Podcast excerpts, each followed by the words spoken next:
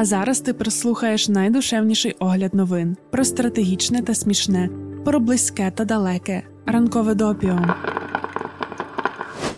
Середа, 13 липня 2022 року. Ранкове допіо. Випуск 64. Доброго ранку. Ми вже запитували тебе, коли саме ти слухаєш ранкове допіо. А тепер запитаємо, де. Якщо твоя платформа дозволяє залишати коментарі, то напиши у якому місті ти. Цікаво, наскільки точними є статистики стрімінгових сервісів у показнику локації. Поки ти пишеш, до речі, відразу можеш поставити вподобайку та підписатися, якщо ще ні. Ми переходимо до огляду новин. Розпочнемо з технологічних. Ну, не чисто технологічних, це не дуже наша тема. Але ось перетин технологій, прав людини, політики та державного регулювання це наше. У минулому випуску, наприкінці, серед стіків, ми згадували про Ілона Маска та Твіттер. Про Твіттер зараз і продовжимо, але вже не про Маска, а про індійський уряд. Вони судяться. Все почалося з того, що минулого року уряд Індії прийняв низку норм, які надають йому більше повноважень контролювати онлайн контент. Відповідно до нових правил, компанії мають видаляти або блокувати вміст, який влада вважає незаконним. У разі невиконання розпоряджень уряду співробітники та співробітниці вебсайтів соціальних мереж і технологічних компаній можуть бути притягнуті до кримінальної відповідальності. Влада пояснює нові правила необхідністю для боротьби з дезінформацією, ненавистю та іншими проблемами. Незалежні оглядачі вказують, що такі регуляції це наслідок того, що уряд прем'єр-міністра Нарендри Моді роками намагався контролювати соціальні медіа і часто вказував Твіттеру видаляти твіти або облікові записи, які здавалися критичними до правлячої партії чи адміністрації. У минулому Твіттер виконував багато таких наказів. Зокрема, компанія видаляла контент, пов'язаний з антиурядовими протестами фермерів, і твіти з критикою того, як уряд моді бореться з пандемією. Задля справедливості у деяких випадках Твіттер також чинив опір вимогам влади. Що ж до регуляцій, які були прийняті минулого року, то їх у компанії назвали потенційною загрозою свободі слова. Відносини між урядом Індії та Твіттер були непростими з моменту ухвалення законів. У травні минулого року поліція навіть провела обшук в офісі Твіттер після того, як компанія критично висловилася щодо твітів представника партії моді. Експерти та експертки критикували нові правила, називаючи їх цензурою. Ну, власне, нам здається, що тут не треба бути експертами. Достатньо мати здоровий глузд, щоб зрозуміти, що індійський уряд займається цензуруванням. Ну але добре, рухаємося до того, чому вони судяться. У лютому цього року індійський уряд попередив керівництво компанії Twitter, що або вони виконують наказ і видаляють те, що їм наказують видалити, або хай готуються нести кримінальну відповідальність. Що саме влада вимагала видалити, невідомо. Представник Twitter відмовився коментувати або уточнювати, який тип контенту компанія повинна була заблокувати. І ось минулого тижня Твіттер подав позов до вищого суду штату Карнатака в південному місті Бенгалуру. Все для того, щоб оскаржити недавні накази уряду видалити певний вміст на платформі. Продовжимо про технологічні компанії. Цього разу Uber. У понеділок на The Guardian опублікували Uber Files. Це глобальне розслідування 124 тисяч конфіденційних документів технологічної компанії, які власне були передані The Guardian. Дані показують, як Uber порушував закон, обманював поліцію, використовував насильство проти водіїв і таємно лобіював свої інтереси по всьому світу. У межах розслідування аналізували кешфайли за п'ятирічний період з 2013 по 2017 рік, коли Uber керував його співзасновник Тревіс Халенік. Перелік документів включає понад 83 тисячі електронних листів, повідомлень iMessages і WhatsApp, включно з часто відвертими та неприкрашеними листами між Калеником і його топ-менеджерами. Він намагався запровадити службу виклику таксі в містах по всьому світу, навіть якщо це означало порушення законів і правил.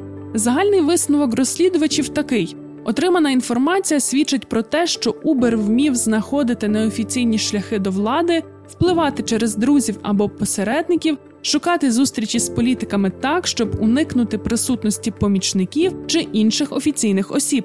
Так, наприклад, у Росії, Італії та Німеччині хм, вибач, Але чи не здається тобі потішною згадка в одному реченні саме цих країн?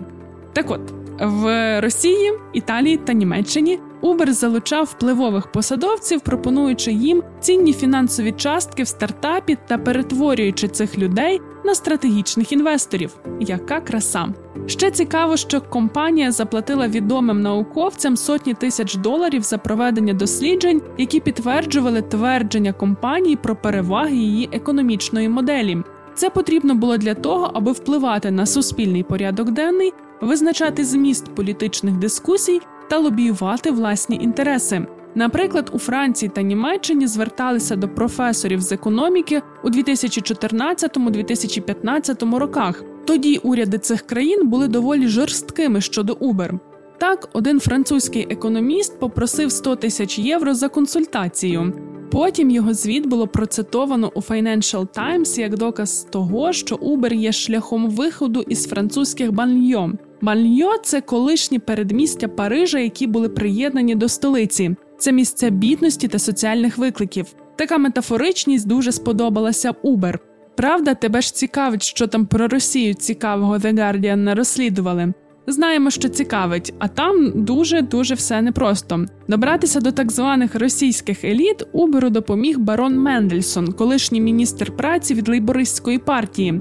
Для цього політик та його фірма використали свій доступ до прокремлівських олігархів. Деякі з них тепер перебувають під санкціями. Так, між іншим. Як ж допомагав Мендельсон? Ну, наприклад, форум у Давосі в 2016 році. Російський олігарх Дерипаска організовує традиційну вечірку: ікра, ріки горілки, безкультурні п'яні, дуже багаті росіяни.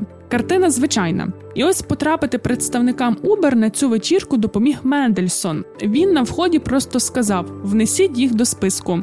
Просто Мендельсон давній друг Дерипаски. Ну і взагалі, у період з 2015 по 2016 рік політика та його бізнес-партнера можна вважати секретними радниками Uber з питань Росії. Це лише деякі факти з величезного розслідування на сайті The Guardian Uber Files – Це окремий розділ. Радимо ознайомитися з ним. У самій компанії прокоментували виявлені факти так: цитуємо. Ми не шукали і не будемо шукати виправдань за минулу поведінку, яка явно не відповідає нашим сьогоднішнім цінностям. Натомість ми просимо громадськість оцінювати нас за тим, що ми зробили за останні п'ять років, і що ми будемо робити в наступні роки. Представник Тревіса Каланіка сказав, що його клієнт ніколи нічого незаконного не дозволяв робити. Міністр закордонних справ України Дмитро Кулеба у 2019 році видав книгу Війна за реальність як перемагати у світі фейків, правд і спільнот. У ній він розповідає про Uber. Довгий час філософія компанії була просякнута ідеєю війни з таксистами, конкурентами, регуляторами, меріями і навіть з власними водіями та клієнтською базою. Це впливало і на корпоративну культуру. Основна кімната для переговорів офіційно називалася кімната війни. Пан Кулеба пише: цитуємо: однак не можна весь час воювати. Дофамінові рецептори не вічні. Втома від конфлікту непомітно накопичується, і вона виявляється у втраті бажання або здатності до боротьби. Якщо відчуваючи втому не зупинятися вчасно самому, щоб подолати її, то тебе зупинить життя. Убер не зупинився. Тоді низка скандалів струсонули компанію так, що влітку 2017 року вона була змушена капітулювати і повністю переглянути свої підходи до ведення бізнесу, не плутати з бізнес-моделлю, що залишилася незмінною. Для порятунку компанія прийняла до виконання 47 рекомендацій. Серед них переписати культурні цінності, зменшити споживання алкоголю на робочих заходах і заборонити інтимні стосунки між співробітниками та їхніми керівниками. Це класичний приклад того, як бізнес керувався принципом війна все спише, не списала. Кінець цитати. Здається, тепер завдяки розслідуванню The Guardian світ має можливість довідатися про методи, якими воював Uber. Здається, вони не конвенційні. А книгу Кулеби ми рекомендуємо прочитати. Вона, наче структурує комунікацію і навіть допомагає краще зрозуміти сучасний інформаційний світ. Автор має дуже легку та приємну манеру оповіді, що всіяна великою кількістю реальних історій. Ми також знаємо, що є серіал Битва за Убер. Головну роль власне Тревіса Калоніка грає Джосеф Гордон Левіт. Маємо його в списку до перегляду, але ще не дивилися. Можливо, ти вже? То напиши у коментарях про свої враження. Про Твіттер було, про Uber було. Давай розповімо ще про Netflix. Більше про Тайру, але і про Netflix у цій історії є. У 2021 році українська волонтерка та парамедикиня Юлія Паєвська, відома як Тайра, отримала натільну камеру для зйомок документального серіалу Netflix про ігри нескорених.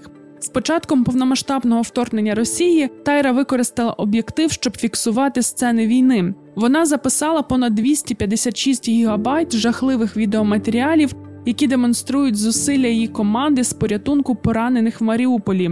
Карту пам'яті з відзнятими кадрами парамедикиня передала журналістам Associated Press, останній міжнародній команді в Маріуполі. Журналісти втекли з міста 15 березня.